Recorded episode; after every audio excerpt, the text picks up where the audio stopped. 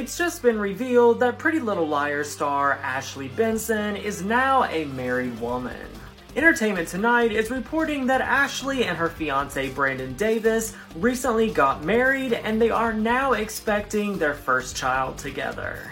If you don't know Brandon, he was really popular back in 2005 2006 when Paris Hilton was out hitting the clubs. He was in that whole crowd and scene with them, and he's also a billionaire heir to an oil company. The pair got engaged back in July, and the wedding news comes days after Benson's mother, Shannon, shared a photo on Instagram of what looked to be Ashley and Brandon wearing wedding bands.